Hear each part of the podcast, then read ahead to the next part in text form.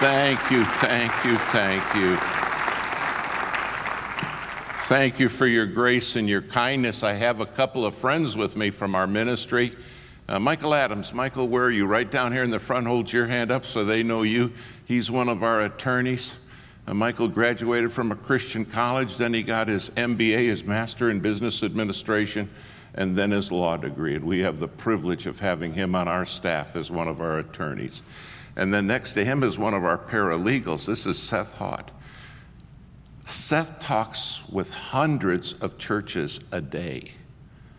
At our ministry, we get over 120,000 calls asking for help every year. And Seth and the team there go through these incredible times. Thank these men for being here, will you? They're great men.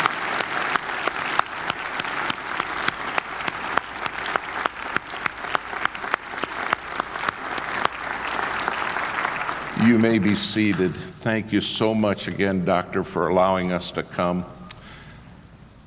I want to talk to you for the next few minutes about what I have found to be unquestionably the most dangerous thing in the Christian life.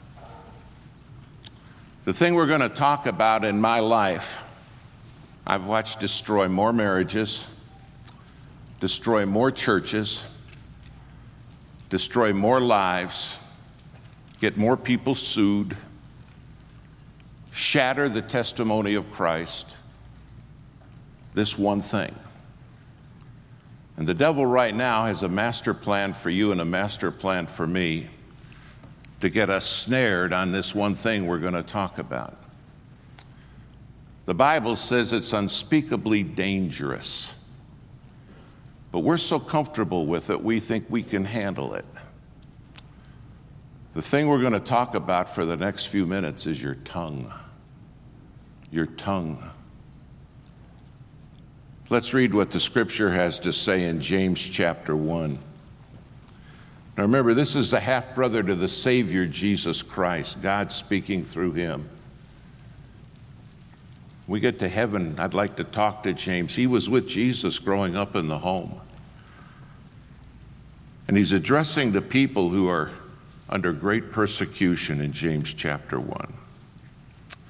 James chapter 1, verse 19 Therefore, my beloved brethren, let every man be swift to hear, slow to speak, and slow to wrath. God says, whatever you do, don't get carried away talking. Then look down at verse 26. If any man among you seem to be religious, now this is addressed to believers and bridleth not his tongue, but deceiveth his own heart. This man's religion is vain. Circle that word vain, underline it. It's the word for worthlessness. Do you understand what God says? If I don't have a bridled tongue, my life is worthless. My faith is. Now, you're heaven bound. That doesn't change because of the faithfulness of Christ. But for God to use you, He's got to have a bridled tongue. Now, here's the problem with the bridled tongue it never happens by accident, it's by decision. And when God says that He wants your tongue bridled, bridleth not His tongue, it's written in a continuum, you know that. God says, I want you to bridle it and keep it bridled. And God says, if you don't have a bridled tongue, your faith is vain, worthless. If the Lord was here in a form we could see walking the aisles this morning, and we said, Lord, pick out the worthless ones, what would happen when He came to you? What would happen when He came to me? Well, if you don't have a bridled tongue, the Bible says your faith is worthless. You're of no value to God. I promise you, in all the lawsuits we're involved with, and we litigate in all 50 states and in 26 countries, and the first thing they're going to go after is your words. They're going to go after things you said, how you said them because they want to destroy the testimony of Christ. And nothing can destroy the Lord's testimony like a tongue that's unbridled. Go and look at what it says in the third chapter of James, the third chapter of James. Verse 6 And the tongue is a fire, a world of iniquity, so is the tongue among our members, that it defileth the whole body and setteth on fire the course of nature.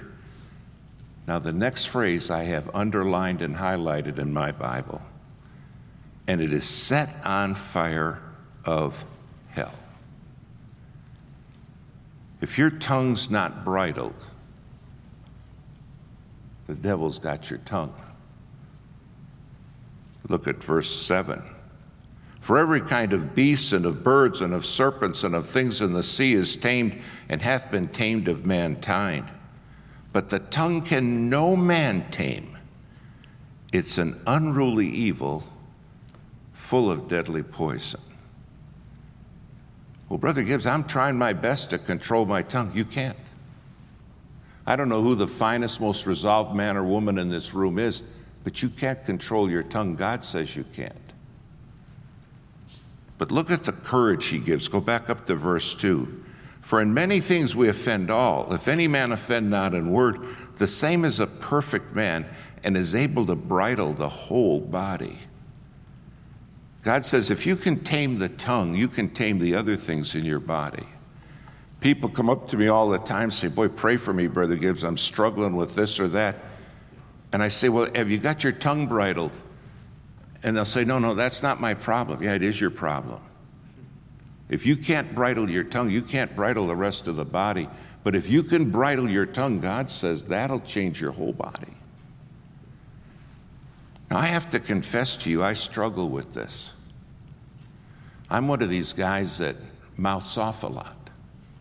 Words just come to me. How many of you here have ever said stupid things? Hold your hand up, will you?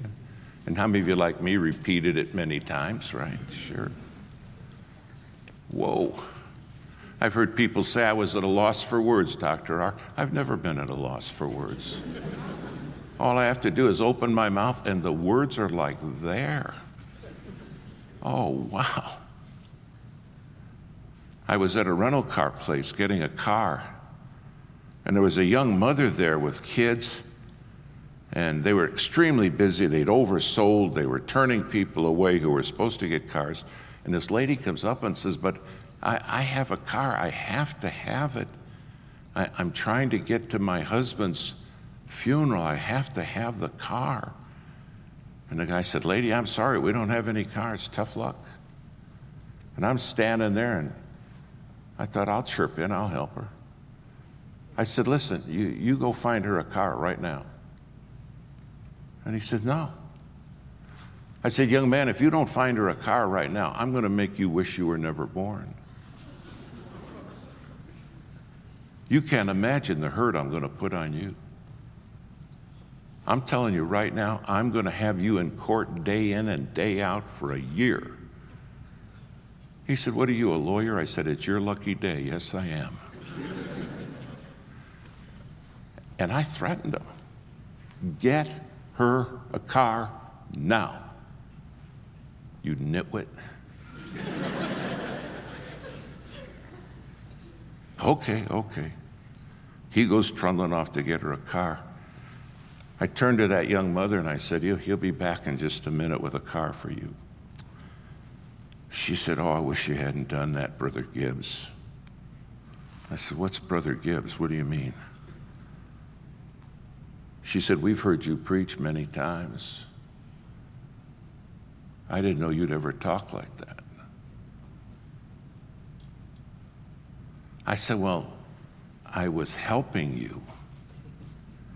She said, I know, but you were mean. I said, Well, that's what they moves them.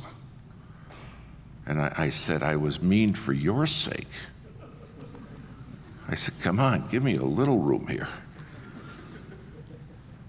She looked at me and she said, Promise me you won't do that to somebody else. An unbridled tongue will destroy your testimony. Destroy it. I got on an airplane one day, and I've told this story many times, but I still vividly remember it. And they put new interiors in, and the interiors, the seats were way smaller, way more narrow. And it's quarter to six in the morning. My flight's going to leave at 6 a.m. And I looked at those seats and I thought, those are the most puny seats I've ever seen. And I thought, man, once I'm wedged in those seats, I won't need a seatbelt. Turn this baby upside down, I won't be going anywhere. you know that deal in the event of an emergency? If there's an emergency, me and the seat will leave together. We'll just waddle out the door. They were terrible, terrible. And not just this way, this way.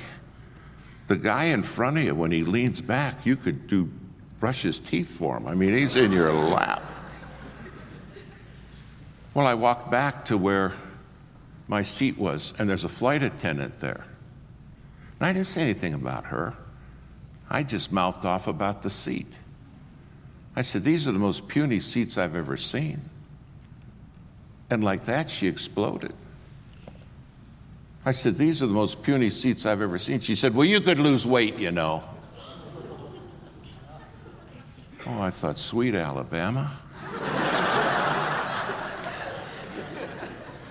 Man, it's quarter to six in the morning, and I got the mouth of the South on a Delta. But that's all it took. She said, You could lose weight, you know. I said, You're right, and you could get prettier. I said, You are seriously one of the most cosmetically challenged people I've ever met. I said, No, you're embarrassed, but man, when you fell out of the tree, you didn't miss a branch on the way down. I said, I'll bet your mother even gave the baby pictures away, right? Hey, she started it. Now, the people around me are clapping a businessman there got his pen out and he said, Say that all again. I want to write all that down. and he said, Where'd you get that? And boy, that guy, well, you know, the devil gave it to me. I don't know where. She's crying. She leaves. I told her, I said, if you think tears are going to help you, you're dreaming. Now I'm putting my coat up in the rack overhead, and when I did that, the tracks in my pocket just slid out. So I picked them up and I'm going to put them back. And the Lord spoke to my heart and said, Probably not a good time to give her one. Will you listen to me? If you don't have a bridle tongue, this world does not want to hear about your Jesus. I'm on my way to Atlanta to catch a flight to Portland, Oregon. That afternoon, I'm in a hearing a trial. That night, I'm preaching in a Bible conference and I start the day worthless. Without a tongue that's bridled, this man's faith is vain. Went back up by her, and I said, Can I talk to you again? She said, No, I've heard quite enough from you. I said, Well, I want to apologize. what I did to you, I'd never want somebody to do to my wife or my daughter. I'm sorry. She said, I've been a Delta flight attendant for 22 years. She said, Nobody's ever apologized. I said, I am. I said, I don't know if you understand this. The bridle came off. And God forbid me. And I gave her a gospel track. Have you got your tongue bridled? The Bible says your tongue is full of the devil's fire, unspeakably wicked, full of deadly poison. Those are not my words, that's God's word. How do you get a bridle on? I grew up on farms, cattle farms. And I don't ever remember learning to ride a horse because we always had them. Even as babies, we rode horses. But I'll tell you one thing about a bridle when a horse sees a bridle, they want nothing to do with it. When you'd walk out in the pasture with a bridle, they'd take off and go to the back end of the farm because they lose control.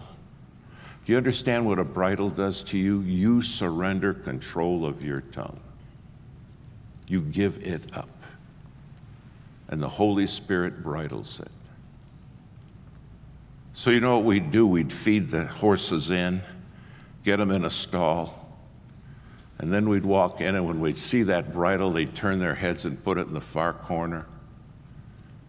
And then we'd get up there, and they don't have teeth right here in the back on their jaw, so we'd tug on it, try to get it open to slip a bridle in. And then we'd put a little sugar on it or a little honey to try to get them to take it. When they'd lick that sugar, we'd real quick snap it in. But the minute it's bridled, they try to undo it. They go find a fence post or the corner of a building and they rub on it to get the bridle out. That's the problem. God says you and I are worthless without a bridle. But we still want control of this. We want to be able to say what we want to say. And to put the bridle in, you surrender that freedom and submit it to God submit it to Christ. Now, I want you to write three things down this morning. There's three great tests of whether you got a bridled tongue or not. And I promise you, these are struggle in my life. As we go through this, if you say, I don't have a problem with any of this, well, then please pray for me because I find that 99.9% of the people I deal with have trouble with getting a bridled tongue. Here's the first key if you've got a bridled tongue, you will have no unkind words. No unkind words about someone or to someone. A tongue takes away unkind words. Colossians 4 6, let your speech be always with grace Every word that comes out of your mouth is to be a God gracious word. Hmm. Yeah, but Brother Gibbs, I deal with some irritating people. Life's full of irritating people. You know what I've discovered? Life is full of irritating people, and they all want to know me. And God says, Stop it. If your tongue is bridled, every word will be gracious. Every word. Hmm. Ephesians 4, verse 29 to 32. Let no corrupt communication proceed out of your mouth. Nothing corrupt in God's eyes. You'll talk different because your tongue is different. 2 Corinthians chapter 12 verse 20. This is one of my favorite verses in the Bible. Paul said, When I come to see you, he's talking to the Corinthian church, he said, I'm afraid that I'm going to find some things that I shouldn't find. And one of the things he lists that he's going to find is debates. Debates. You know what debates are? That's where you are contentious with people. I know a lot about debates, I've done a lot of debates. I had the privilege when I was in high school to compete in the International Debate Championship and we won. And then in college, I was on the international and national one, and we won. And then in law school, we did the international and national and won. I like debates. Debates are simple. Let me tell you the foundation rule you make the other guy look stupid, and you look bright. That's a debate. I want to come out looking good, and I want you to come out looking bad. And God says, Stop it. If your tongue is bridled, you will not be doing that. Let every word, every word be with grace. Stop making other people look bad and you look good. And we've all been guilty of that. And then he says, No corrupt communication out of your mouth, no unkind words. My precious wife, Gloria Ann, she called me one day and she said, uh, I, I need to have you do something for me, please. Now, she never asked for anything. She's the easiest lady to live with you could ever imagine. All these years being gone on the road in courtrooms and everything, being away from home 200 plus nights a year, she has never complained, never complained. But she said, Could you do me one favor, please? I said, Sure, what, babe? She said, uh, I've been saving a couple of years to get this one thing. And, and it, I just don't have enough money, but I found one online. And it's within a couple hundred dollars of what I have. Could you call them and see if you could get that for me? She said, You're so good at talking them down. See if you could get it for me, would you? She said, I'd, I'd really love that, honey. I said, Babe, I'm in trial right now, but when trial's done, I'll call you bet. I'll take care of it. And I meant to, but I forgot. That night when I called home, she said, What'd they say? Did they take it? Did they take it? I said, Oh, babe, I forgot. It slipped my mind. Oh, she said, I know you're busy in that trial, but promise me you'll call him in the morning, okay? This would mean a lot to me, honey. I said, okay. And I meant to. But I forgot again. When I called her at lunch, she said, Did they take your offer? I said, Babe, I forgot. She said, Well, well get them tonight, please. I said, Count on it. And that night I did call. And it had already sold. When I called home, she said, What'd they say? What'd they say? Am I going to be able to get it? I said, No, honey. It's already gone. I dropped the ball. Now, what would you say? You know what she said to me, babe? The only thing that would hurt me is if you feel bad. The only thing that would hurt my heart is if you feel bad about this. She said, You mean the world to me. Promise me you won't feel bad.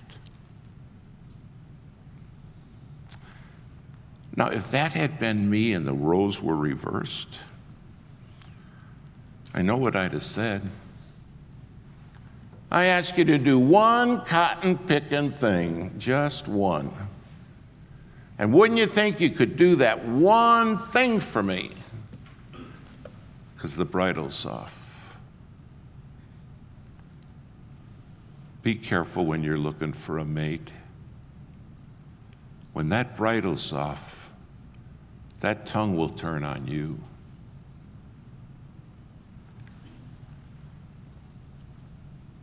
A good time later, we were having a meeting at our house for Thanksgiving. And we were going around the room, all our kids, and what we gave thanks for. And my daughter Sharon said, I want to give thanks for mom. She didn't know I was listening. She so wanted that thing, Dad. She was so excited. And when you dropped the ball, she was so gracious. It changed my whole life. People are listening to your words. Without a bridle, our faith is worthless.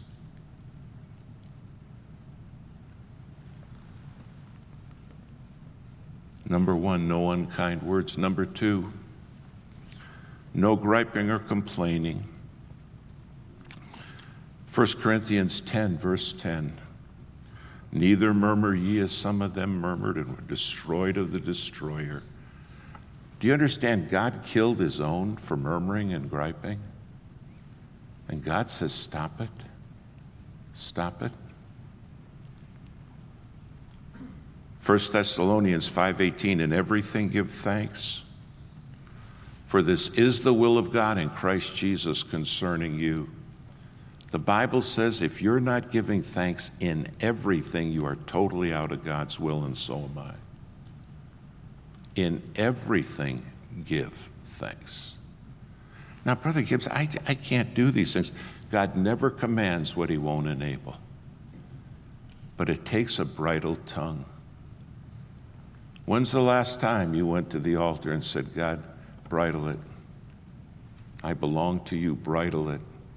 I want to give up control. I want you to have control. It'll change everything. It amazes me how quickly we start murmuring and griping. Amazing how quick we become critical. And I don't care which news outlets you watch or listen to, they're all full of people that are griping. And they want you to gripe about what they're griping about.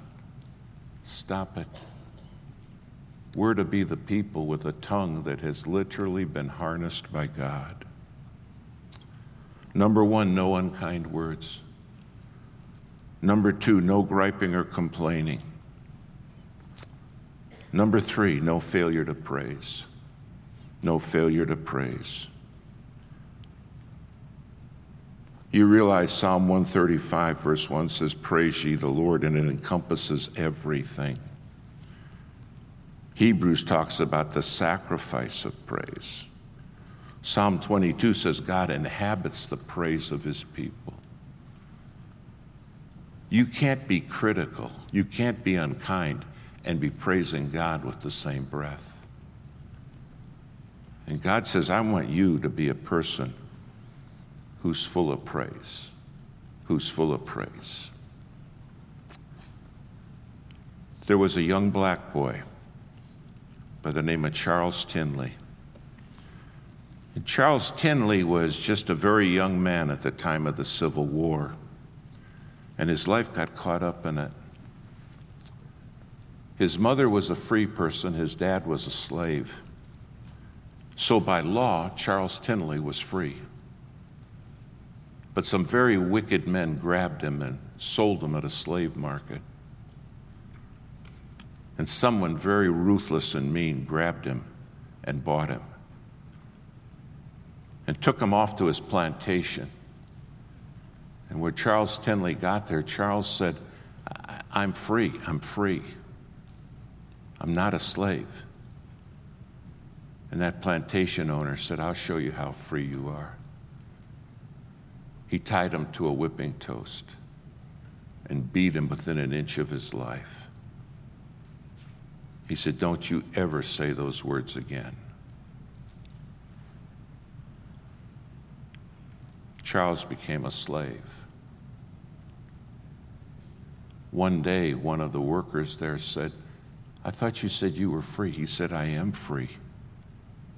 And the worker heard it again and said, I'm going to beat you again. Only this time he didn't beat him on his back. He whipped him in his front, he whipped his face, put scars on his face that would be there entirety of his life. When the Civil War was over, young Charles made his way to Philadelphia. And there, a Methodist church, he went to him and he said, I, I have nothing. And you can tell how I look. But my mom led me to the Lord. And I wonder if I could do something for work. And they said, Well, we'll let you stay in the basement if you keep the, the boilers full of coal. And so he started and he said, Could you get somebody to help me learn to read? I want to read the Bible for myself.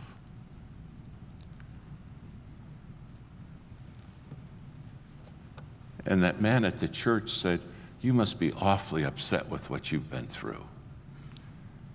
He said, No. My mother says the Bible says I'm to give thanks in everything. And so every day, especially when I see a mirror,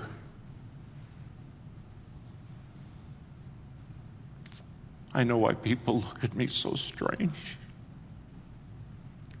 I give thanks. Charles Tindley was a great reader. They taught him how to read. And he started reading, and then he was led to start a church. That church is still there in Philadelphia. At the end of his ministry, he'd written dozens of hymns and songs, and his church had never less than 5,000 people in it. And everybody who went to the church said, You got to meet this guy. They couldn't beat the thankfulness out of him. They couldn't make him turn his back on God. One of the songs that he wrote, you're going to sing it in a little bit. Nothing between my soul and the Savior. Nothing will get you blocked with God like an unbridled tongue. And God says, Stop it. The Philadelphia Inquirer came to him and said, How do you have this spirit? He said, It's not me, it's God in me. He said, My tongue is bridled. And by the grace of God, I get to tell people nothing between my soul and the Savior. Your tongue is dangerous. It can destroy your marriage. It can destroy a church. It can destroy your testimony.